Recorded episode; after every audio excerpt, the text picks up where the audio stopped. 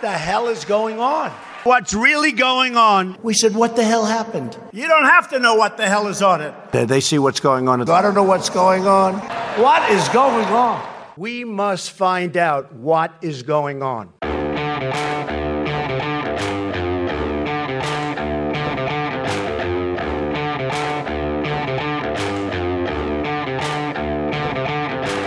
Hi, I'm Danielle Pletka. I'm Marc Thiessen. Welcome to our podcast. What, the, hell, is going, on? We need a ditty. we have a ditty. It's Donald Trump. I know. so, what are we talking about today? We're talking about Donald Trump, cyber warrior. I knew you were going to put it that way. We're talking about cyber wars. We're talking about which Donald Trump is waging.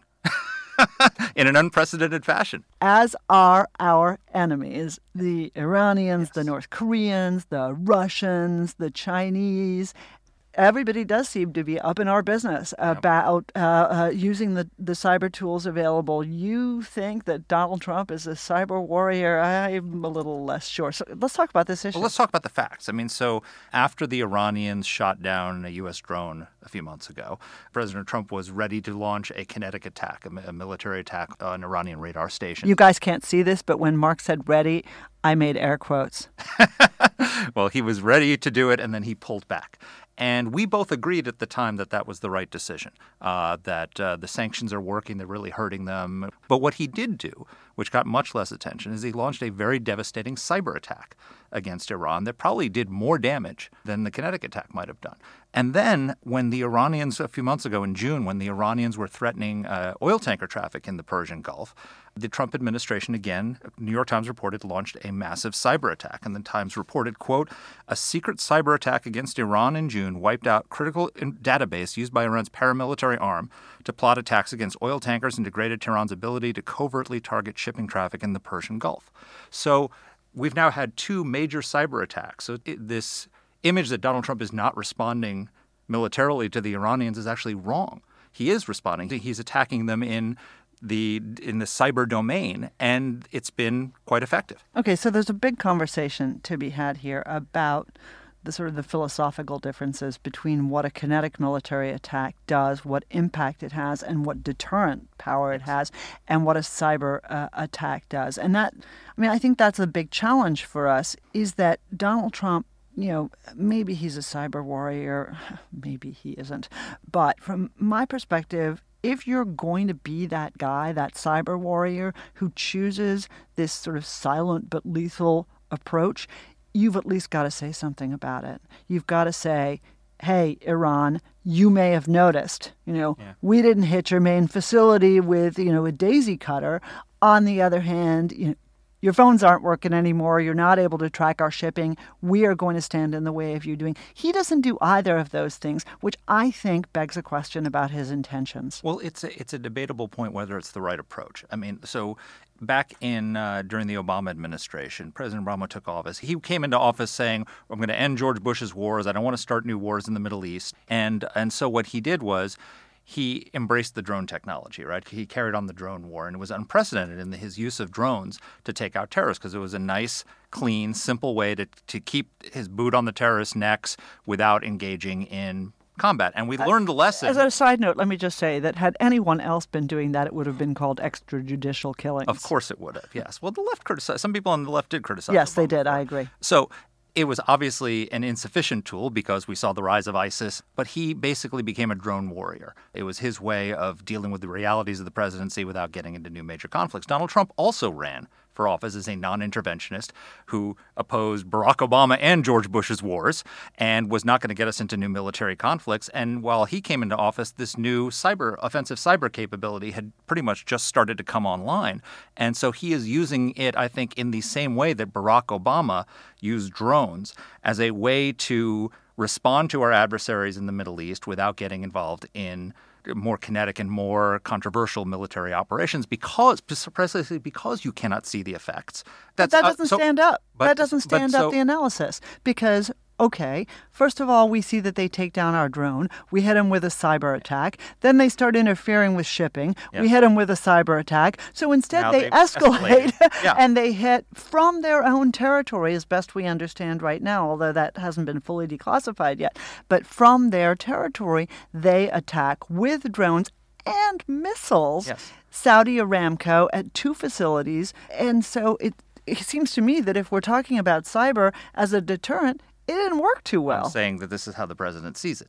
And just like Obama, the drone war was insufficient to protect us from the rise of ISIS, the cyber war is insufficient to protect us from, from Iranian aggression. So it's, it's just an interesting analogy that the president is now using this tool as a way to avoid some of the difficult decisions that need to be made about confronting Iran. Well, that's number one. I think you're totally right that he's using it as a way to avoid confronting different difficult decisions, much like Barack Obama preferred to kill terrorists rather than Yes. interrogate them, something you've written about many times. Absolutely. Right. But as you say, it's not effective. And I think that the I don't know that motivation it's not effective. It's not entire. It's not. Well, it's not effective as a it deterrent. certainly hasn't been effective in this Well, it's instance. been it's been effective in stopping their attacks on shipping. Um, it, we we have for, for the for the moment. moment. For the moment, it has been, but you know they they escalated to something much worse. This attack on Saudi Arabia really was much much worse, and it wasn't just an attack on Saudi. It really was an attack on global energy infrastructure, something the on the United global Sta- economy. right? Something that the United States, by the way, has vowed for decades to defend, and which Donald Trump basically decided, eh, you know what, let's not. well, but we don't know yet we well what, what he's decided or I, not. I feel I feel like I know, but maybe I'm wrong, I, and I'll, I'll be delighted to to admit that I'm wrong uh, if and when there's evidence to, to prove it. But let, let's just talk about the weaknesses of this cyber from a political standpoint. My suspicion is that one of the reasons Trump loves this is actually because he doesn't have to talk about it. Not because he wants to be silent but deadly, but because he doesn't want his base to know about it. That his base doesn't want him going to war with Iran. I get that. Mo- None of us want to You go know to? I war with I'll- Iran. I think but you're wrong on that, and I'll tell you why. Because when Donald Trump was in the phase of uh, threatening to fire in, fire in fury against North Korea, uh, his base was all for it. And there, there are polls showing that a majority of Americans and more Trump supporters would have would have supported an attack on North Korea. Same thing with the attacks on Syria when he twice responded kinetically uh, to Syria's use of chemical weapons. His base supported it. The Republican conservative base is not isolationist. They are reluctant internationalists. And the problem we have right now is that we've always had Republican presidents who were leading and explaining the need for American engagement in the world. And today we have a Republican president who is basically echoing Obama's rhetoric about disengagement. And so I, don't think it's fair to say that his base would not support a military strike. Fair enough. I mean, again, you know, that's only my suspicion, and some of this is unknowable. But uh, another another concern I have is this: that one of the uh, benefits that sanctions afford us is that it creates a rift between the population and the government, right? In Iran, but in Russia and in China and in North Korea too, the, the people look at it and they say, why, why the hell, to use our vernacular, are you doing these things that mean I can't, you know, buy TVs or I can't get sufficient, you know, I can't trade sufficiently or I can't have a bank account or I can't travel. Cyber really doesn't afford us that because the Iranian government isn't going to advertise that it was subjected to a cyber attack. Donald Trump, now we know, isn't going to advertise that he's subjected to Iran to a cyber attack. And so that impact, that impact of separating the Iranian people from the Iranian government, also isn't there. It's another downside to this. I get that we don't want to kill innocent people, but there are a lot of downsides to the effectiveness of cyber.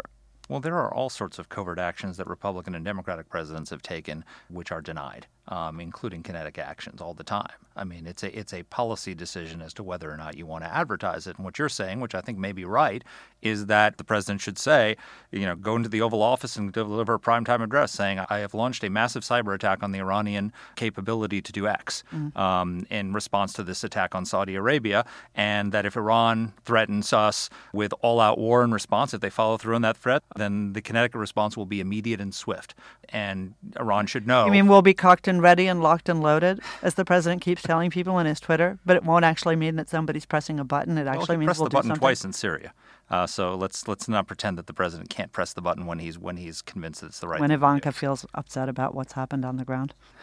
yes, yes. I'm sorry. Yes, you know, that's the problem. Uh, you know, I'm sorry. You can't you can't attack President Obama for drawing a red line and not enforcing it and then not give Trump credit for it. I did give Trump line. credit, but I don't think that he's done enough in this case or in the other. And I think that cyber has some real inherent limitations. Sometimes you've got to respond, yes, thoughtfully, yes, the correct way, yes, to minimize collateral damage. Okay, so, you know, per usual, you and I are having a lively discussion, and we've forgotten completely that we have a, we have a guest. So a few days ago, Marc and I had the opportunity to sit down with General Keith Alexander Alexander. Uh, General Alexander was the first commander of the newly created Cybercom, named during the Obama administration by President Obama. He was the director of the National Security Agency appointed actually by George W. Bush, by Don Rumsfeld. So uh, a bipartisan record of, of service under a series of presidents. He went to he went to West Point. Then he got a Master of Science in Business Administration. He got a Master of Science in Systems Technology and Electronic Warfare. He got a degree in Physics from the Naval Post Grad School, a Master of Science from the National Security Strategy from NDU. I mean, just like one piece of tech credentials after another. He's a really cool guy. I was so happy that he was willing to take the time to talk and to us. We had a fascinating discussion with him because what we talked, we're talking, you know, we're talking about Donald Trump's cyber warrior, but putting Trump aside and putting presidents aside, we now have an awesome power in our disposal that is new to the world which is this offensive cyber capability. And over the last 10 years, we've really stepped up the game in building that offensive cyber capability. And so President Trump came into office and he's using this cyber tool because this tool was presented to him because it exists now in a way that it didn't before. And we have and with this offensive cyber capability come all sorts of questions because we're getting low-level attacks all the time. And we now have this offensive capability where we can respond, where we can detect. Because one of the big problems with cyber attacks is is the uh, question of recognition. You know, if somebody where did it come from? Where did it come from? Who shot us? We've gotten um, much better at we've that. We've gotten much. But he tells us that we've gotten much much better at that, and so we now have the the capability to recognize, and we have the co- capability to retaliate, which are new uh, in this in the cyber world, and we have, according to him, the unparalleled uh, capability in both of those areas. But I think the interesting question, which we get into with him a little, is this idea of deterrence. So during during the Cold War, this, the five or six decades in which we had this nuclear confrontation with the Soviet Union, we developed a complex system of deterrence, right? And we had declaratory policy, which said if you do X, we'll do Y, or we right. reserve the right to do Y.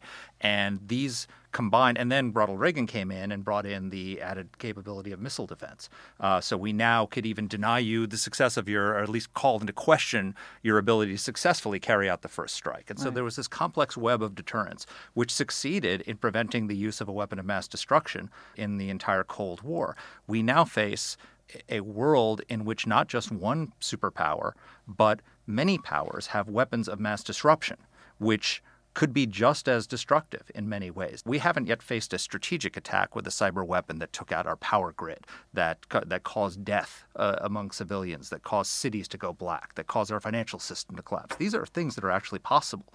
And so we're entering this new world that we don't know the consequences of and we still do not have a doctrine of deterrence uh, to allow us to prevent people from carrying out those kinds of attacks in the future.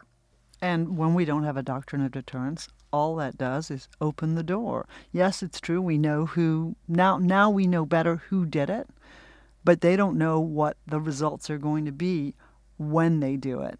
And that that really does open the door to a significant new danger for the United States. Well, let's go and listen to General Alexander. We went over to his offices out in, uh, out in Maryland, uh, where he's uh, running a company uh, that is actually contrib- building these cyber defenses that we need. So uh, we'll turn to General Alexander.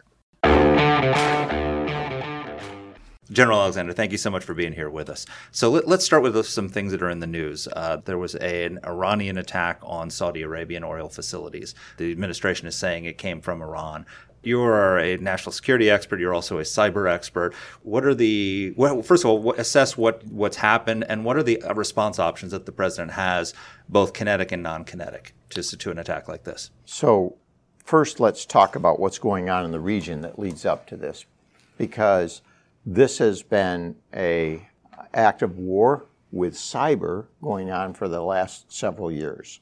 starting with Saudi Aramco in 2012, and it continues. Uh, Iran attacked Saudi Aramco with a destructive malware. Mm-hmm. That destructive malware destroyed over 30,000 systems and shut Saudi Aramco down. So, what has been going on, Iran has been systematically attacking the finance, energy, and government sectors of Kuwait, Bahrain, UAE, and Saudi Arabia. It goes all the way back to the 2010 11. Sanctions are levied, uh, tensions increased. You get to a, a potential decrease, but they never stop the action against the Gulf states. And this is where I think we have to look at this from a strategic level. And the strategic level is the Gulf is important, not as much to us because of our independence on oil now, but for the world because it joins several continents and because the energy that comes out of there is important to China, it's important to Europe, it's important to many countries. And disrupting that causes a huge problem for the world. And so, how do you stop that? We've seen it Iran on Israel. We've seen it Iran on the other Gulf states. We've seen our issues with Iran. How do we get there and what are the options? Now, I'm I think the president said this right. We're not looking to have a war with Iran. But don't take that off the table, the threat of war, not just from us, but from our allies, or strikes to help impose a more strict set of uh, sanctions and other things on Iran. I think what they've done against the oil tankers and other things, this is an increased set of tensions. If you lay it out on a, on a map, a campaign plan, you can see they're deliberate in what they're doing. And it all predates Trump. It all predates Trump. And now he's got this issue to, to work with. This is not a problem that the U.S. can solve unilaterally. This is not just the U.S. problem. I think what we have to do is bring in our allies and say, okay, how do we solve this problem? What's at risk? You can't let a war happen between the Gulf states and Iran. You can't have a war between Israel and Iran because this brings in the rest of the world. I think we underestimate the seriousness of this because we think, okay, we've been over there for so long, what, what more could happen? Well, it could get a lot worse. And it could impact the global economy. And not, not to forget that if there's a war, there's a lot of people involved. And so, from my perspective, this attack on Saudi Aramco represents a significant change in what's been going on. And so it's a wake up moment. Because it's escalated from a uh, from a cyber attack to kinetic. From a cyber and little attacks to a major attack. Yeah. And I think the world has to respond. The world. And from my perspective, you know, I, I think what President Trump and Secretary Pompeo have put out there is right. Actually, it's right. I don't have inside knowledge to the proof, but I suspect that our intel agencies are really good in this area and they're going to present the proof to Saudi Arabia, then everybody will know who did it, when they did it, how they did it, and then the decision can be made so what do we do about it? I think that's a political decision. It's not a military decision, it's a political decision. You've got all elements of national power to consider. And that's what I believe the nation will do. So here's a question for you.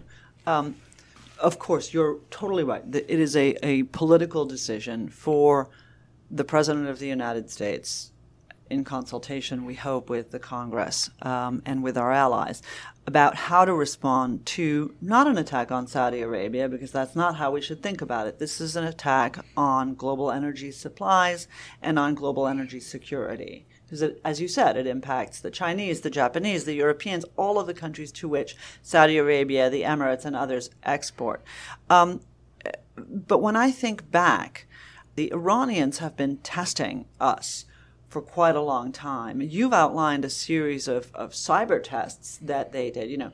But what was interesting, um, Marc and I had a uh, did a podcast with Jack Keane, and he told us that in the wake of the downing of that American drone uh, that happened not so long ago over Iran, that the president chose to respond using cyber.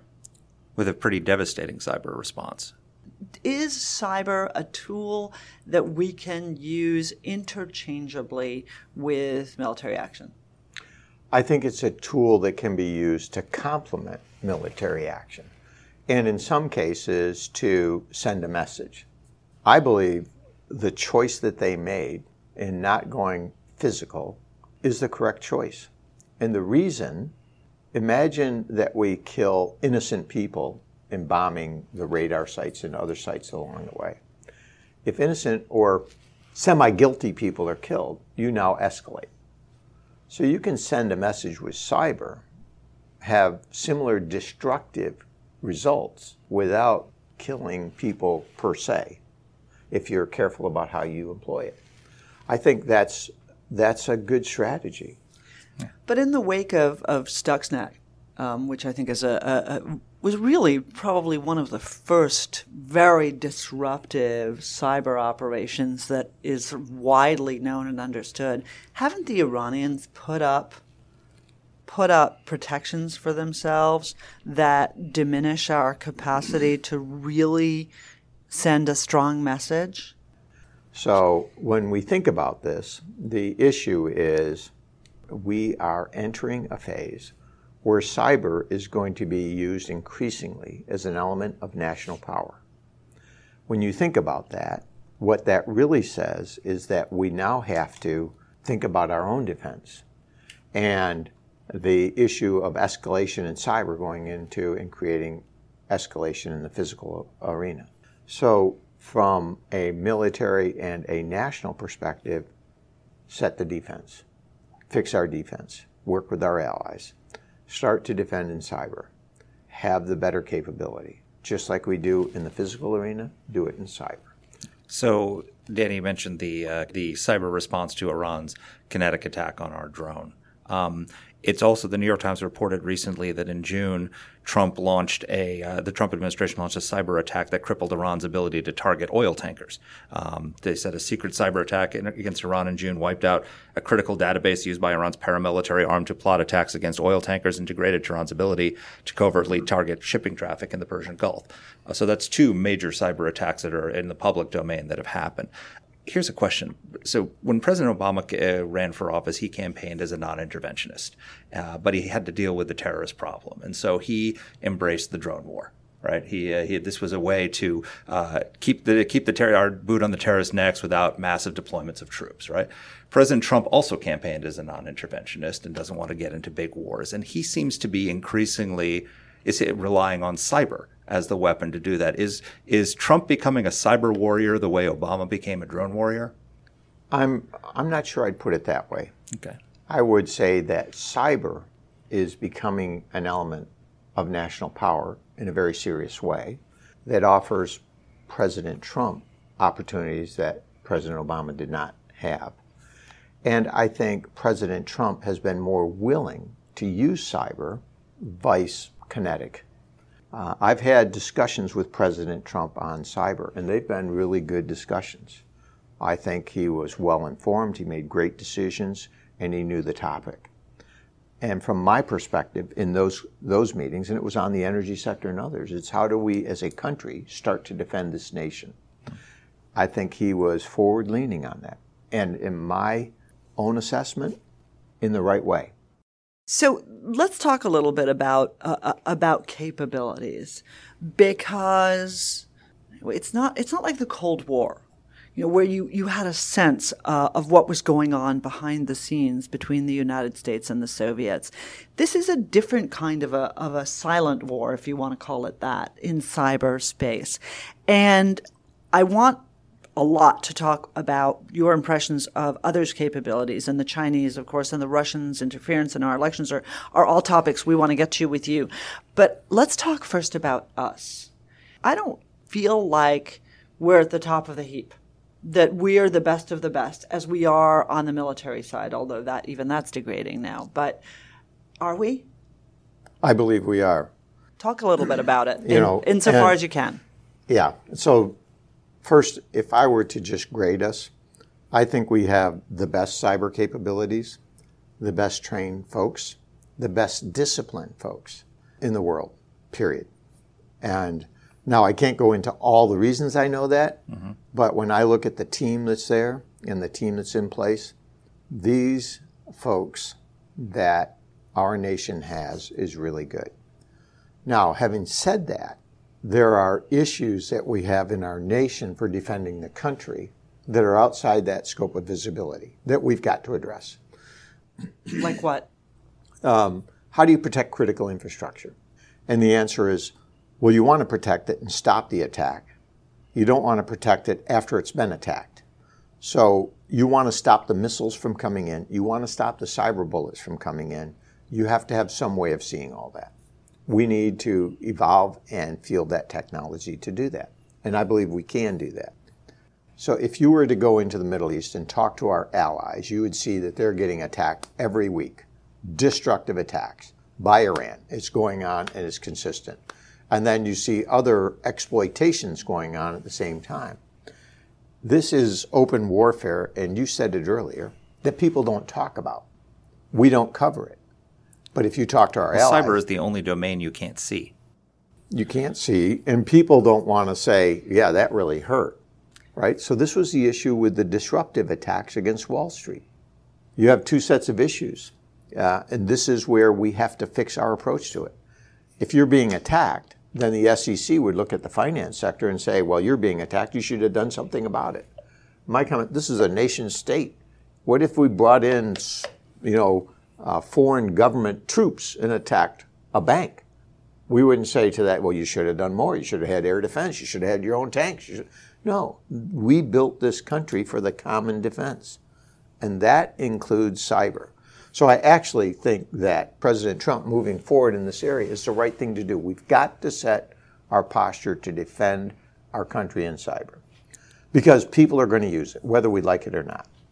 It's like pre World War II, the aircraft carrier was seen as a reconnaissance, not a attack capability. But we quickly learned, oops, it's an attack capability, right? And air, yeah. leading into World War One, everybody thought it was just for reconnaissance, mm-hmm. and then we found out, whoa, it's also for warfare. Well, guess what? Cyber is in that same realm. In every other domain, land, sea, and air, if the United States is attacked at sea, we don't limit ourselves to attacking at sea, responding at sea. We will we can respond on land. We can respond in any other domain uh, that's appropriate for the response. It's an interesting thing. What we're seeing is that uh, when Iran launches a kinetic attack on us, we have responded in the cyber domain. When is it appropriate to respond to a cyber attack in one of the kinetic domains? So that would be a National Security Council decision. I think the essence of the arguments would be how impactful was it? Hmm. So if it really hurt our country in a significant way, or killed people, or had some type of effects like that, that we should consider all elements of national power mm-hmm. and all elements of military power. I think what the my experience in being in the principals and deputies committees and discussing these things is all of those are put on the table. But should we have some sort of declaratory policy saying to our adversaries that we do not reserve, if you attack us in the cyber domain, we will not limit, we're not going necessarily going to attack kinetically, but we do not limit our response to just the cyber domain because it seems like there's this low level war where we're being yeah. attacked all the time. So we're not deterring uh, in the way we should. How do we develop a deterrent structure in cyber to stop people from carrying, nation states from carrying out these attacks because they're worried that we won't just attack in cyber, but we'll do something bigger. So we have said in the past that we reserve the right to attack uh, a cyber attack across all elements of national power. Mm-hmm. So that's out there. The issue, as I see it, is not that we can't attack and take out whoever in cyber and physical. The issue is what's the impact on our nation? Mm-hmm. Where do we go? And we stand to lose a lot today, and we're not ready. We need to fix our defense. And we need to work with our allies. We need to prepare the nation for what is going to come. I believe we're going to see more destructive attacks. And increasingly, small nation states and non nation state actors can have nation state like effects in cyber. So when you think about that, we have to have a better defense. Imagine that we have a significant attack that disrupts the world's financial markets we're now in a far different place. We have to respond in different ways than we would just with cyber. and having having that on the table, part of it could have been prevented by having a better defense. So the issues that are at stake are our companies are being expected to do things against nation state actors that in no other domain would we have them do. So you you've been talking about deterrence, and you talked about you talked about the the appeal of cyber to adversaries, which I completely understand. We we see this all the time. But let's go back a little in time. The the big OPM hack when the Chinese went in and stole, I'm sure your, mine, Marc's, Yep. our families' records, all of our personnel records from the Office of Personnel Management of the federal government. I feel like, let, let me put this as a citizen and not as a denizen of Washington or a public policy person. I, I feel like our response was nothing. I feel like we didn't we didn't teach the Chinese any lesson, and that they have come back and done it again and again and again. Ditto with the fact that they were sitting in the bowels of Lockheed Martin looking for the plans for the F 35. We're not deterring. Uh, what do you say? We're not deterring. Okay, and, but and that, I say it in a different way. yeah. Uh, the first thing, is it logical to believe that OPM could defend themselves against a Chinese attack on the military side? No, of course not. Is it logical to believe that OPM could defend themselves against an attack in the cyber side? No. Okay. So if not, OPM and all the government agencies, the civilian, who's protecting them? Where's your shooters? The shooters are at NSA and Cyber Command, but they can't see what's going on. So we haven't created a coherent defensive infrastructure. But if you say that, you I asked you before whether we were the best, and Well, So- nobody has. So that's this explanation Right. about. So you have to evolve the technology. A few years ago, there was no technology that could do what we just talked about. right. Now we're creating technology to do that. We'll Mm-hmm. call that an integrated defense, and we've got to push that quickly. What I really liked about our military is we train and test them to failure. That's what the National Training Center does. It brings a battalion and a brigade out there, and the world class OPFOR comes up and just smokes them like a cheap cigar. Yeah. Right? And then the battalion commander comes in. He said, I thought we were the best, and we got hammered in 15 minutes. I used to watch this. It was great.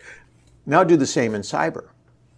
How do we do that? We don't run those games, we don't test it. And oh, by the way, Marc brought out a good point. The objective of warfare is not the military, it's the nation, it's our critical infrastructure, it's our will.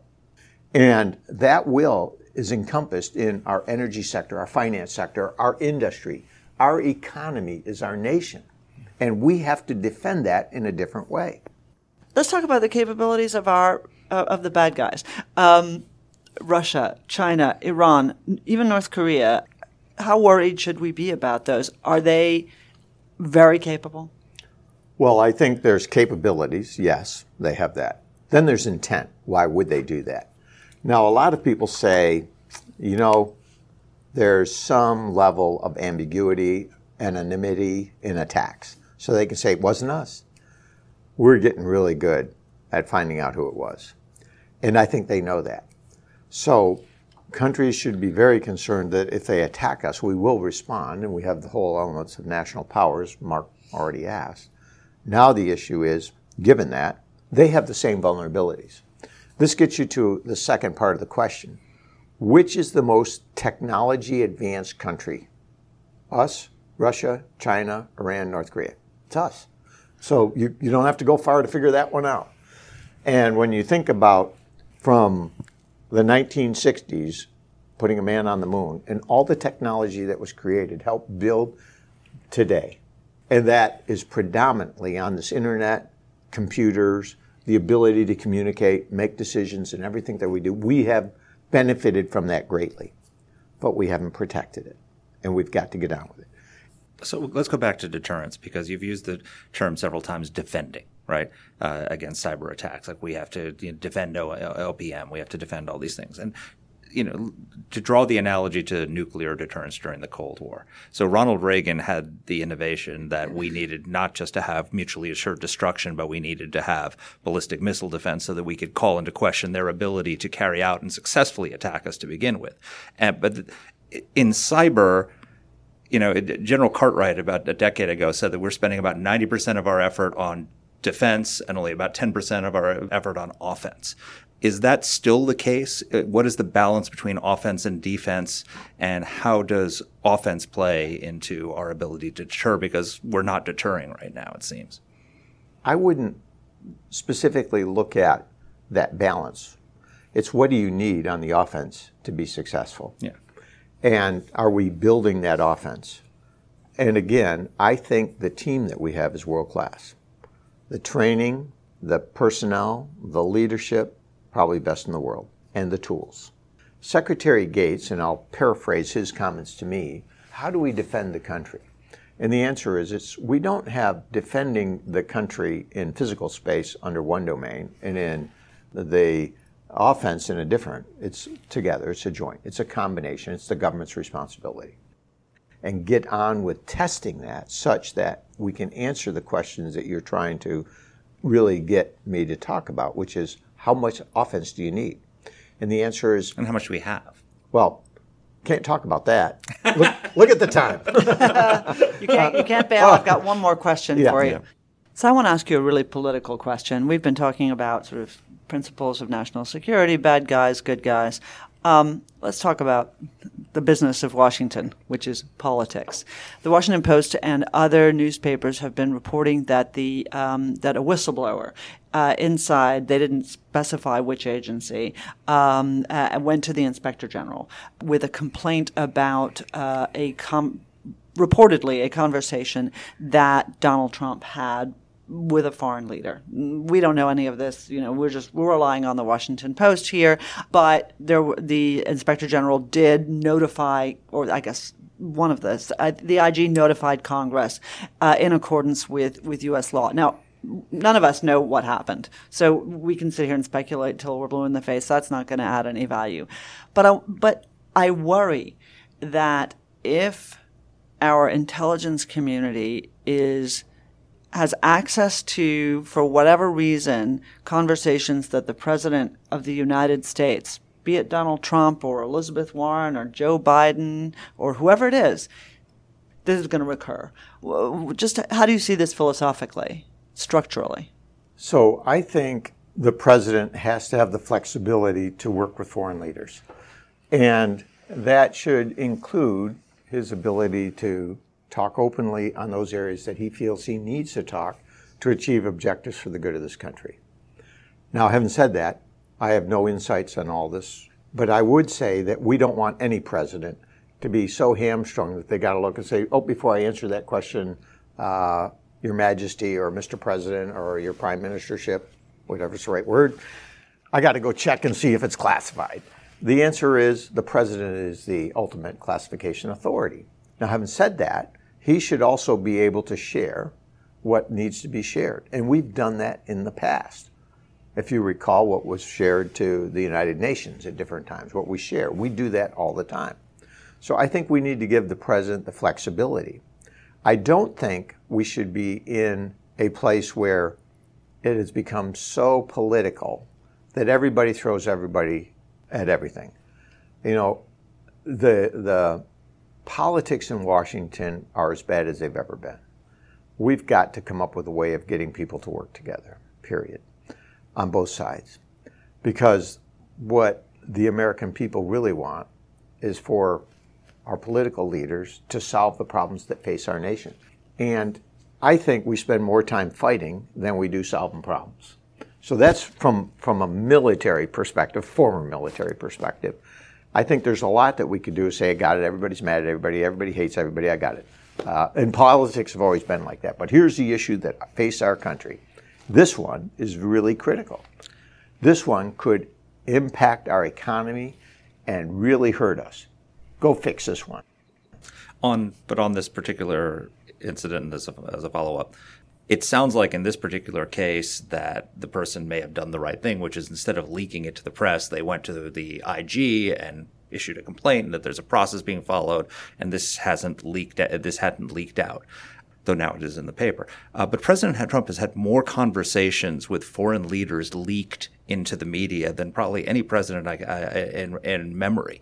How can a president function when his inte- people within his intelligence community or people within his administration are leaking uh, information to the media about his private conversations with foreign leaders? Yeah, so that's a great question. I don't have an answer for that. I would say that the way to solve it is find the leakers and hold them accountable, period. Uh, that's what we have to do. You know, my experience with folks like Edward Snowden, they shouldn't be treated as heroes. They're criminals and they're traitors and they should ha- be held accountable. That should be flat. When we in the press and elsewhere make these folks look like heroes, we only incentivize this type of behavior. So, one of the things that we can collectively do is to say, this is wrong, this hurts our country. Since you brought up Snowden, um, he's got a book out. How much damage did he do? He did a lot of damage and significant damage across not just NSA, but across our entire intelligence community. And there's a number of, of things that have been put out by CIA, NSA, and others on that damage. He should be held accountable. I like the fact that they're already suing him for the content. I think that's great. They should sue him for that and for double it. Take away all the money he makes from the book and all the other money he's got too. Amen. Couldn't agree more. Absolutely. Thank you so much for being so generous with your time, and thank you for your service. Well, thank you. Thank you. Well, that was a great interview with with General Alexander, and look, he's a he's a great American who is you know this whole cyber development of these cyber capabilities, the NSA's work. It's probably the most secret work that our government does, and it's something that's done, as you mentioned in the intro to this whole segment, out of sight of the of the American people. But so much is being done to protect us from this new domain because we really, you know, we traditionally we had four domains: we had air, sea, uh, land, and space, and now there really is a fifth domain that is becoming, actually, quite frankly, the most militarily contested domain out there. There's not every day attacks happening in the air and, and on the sea in the same way that there are in cyber. That's absolutely right, and I think this is hard for people to to imagine. You know, when you when you say to people, "Hey, you know, you've got these guys, you know, in your inbox who are trying to raise money with fake banking scams, or you know, you inherited millions of dollars from this, uh, you know, former dictator, Nigerian uh, prince." Yes, Nigerian prince.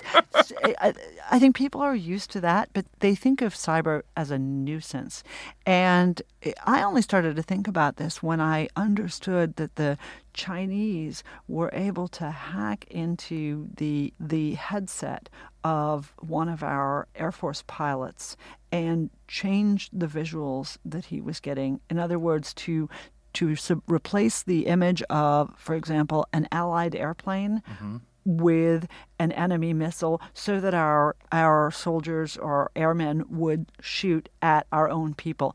That's the kind of thing that cyber affords you. Think about the Boeing 737 Max that everybody's been talking about, right? What was that a problem with? It was a computer programming software. problem. That's a software problem. So if Someone you could intentionally do that, it, it, it is just right. People were actually using Wi-Fi networks on airplanes to try to hack into the pilot system. So you know these vulnerabilities are everywhere. They're not just your baby cam at home or your Google Home or your Amazon Alexa. They're absolutely everywhere and, and, and in all of our defenses. I wish I knew what we were doing to defeat this. I wish I knew what capability. Well, it's better you don't I, know because then the enemies would know, and yes, it's better you. that none of us know because that's how. But don't you think that would But give but also- confidence but- to the American people? Of course it would, but uh, well, it might be uh, useful for the president to give a speech on this at some point. But also, it's not just you're talking about using cyber for kinetic effects, which is fascinating area of military Right. of what's changing in our military that you could actually as part of a kinetic attack but it also can be used to cause massive economic destruction i mean imagine if somebody hacked into the into the stock exchange and just moved one decimal point i mean it Did they do that on my account?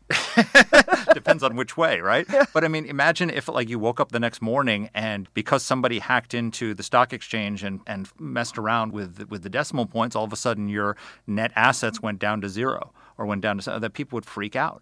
So you know there are there are ways to attack the country that don't even involve kinetic military operations, right. but that can cause massive economic. I mean, how much money would be lost just in the chaos that ensued for something like that? So these are this is an area where we really have to. I mean, what was clear from the interview is that we do not have yet a deterrence doctrine uh, when it comes to cyber to prevent people from carrying out these attacks. General Alexander talked a lot about how to defend against them.